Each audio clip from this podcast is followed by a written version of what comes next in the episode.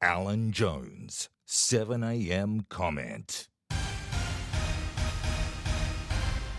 Well, it is Christmas time, a time of the year that we hopefully associate with happiness and joy and sharing. But without injecting a totally negative sentiment into this season, I can't help but think of the well-being of young people damaged by the power of social media. I'm not suggesting you can turn back the tide, but we must address the psychological stress and the damage to the minds of many young people simply through the often thoughtless and worse than that, vicious sentiments expressed on social media by some people towards others. The reality is, whether we like it or not, young people are pouring endless hours of their lives into social media when there are so many wonderful things to do. It's instructive to ask why is society fragmenting? Why wouldn't you talk to your family, your friends, rather than through the impersonal technologies of the computer and the phone?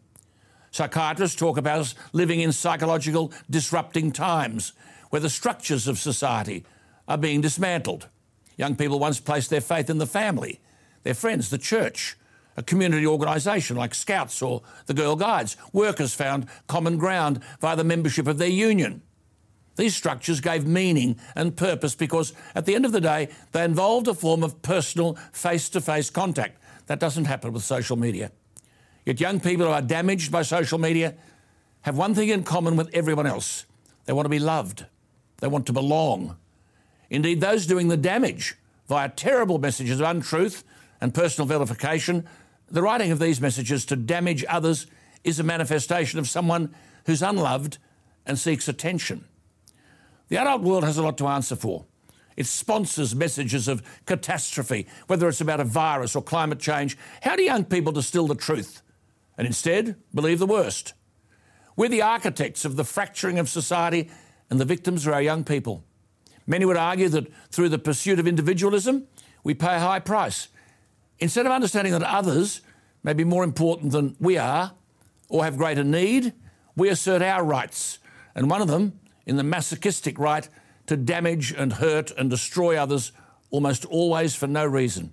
You won't legislate away this kind of behaviour, but if we fill the hearts and minds of our young people with messages of hope and opportunity rather than despair and disappointment, then the negativity of social media would have little consequence. We need to encourage young people to believe in the joy of tomorrow. And too much on social media is about pulling people down.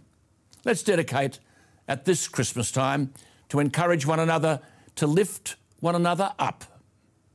I'm Alan Jones.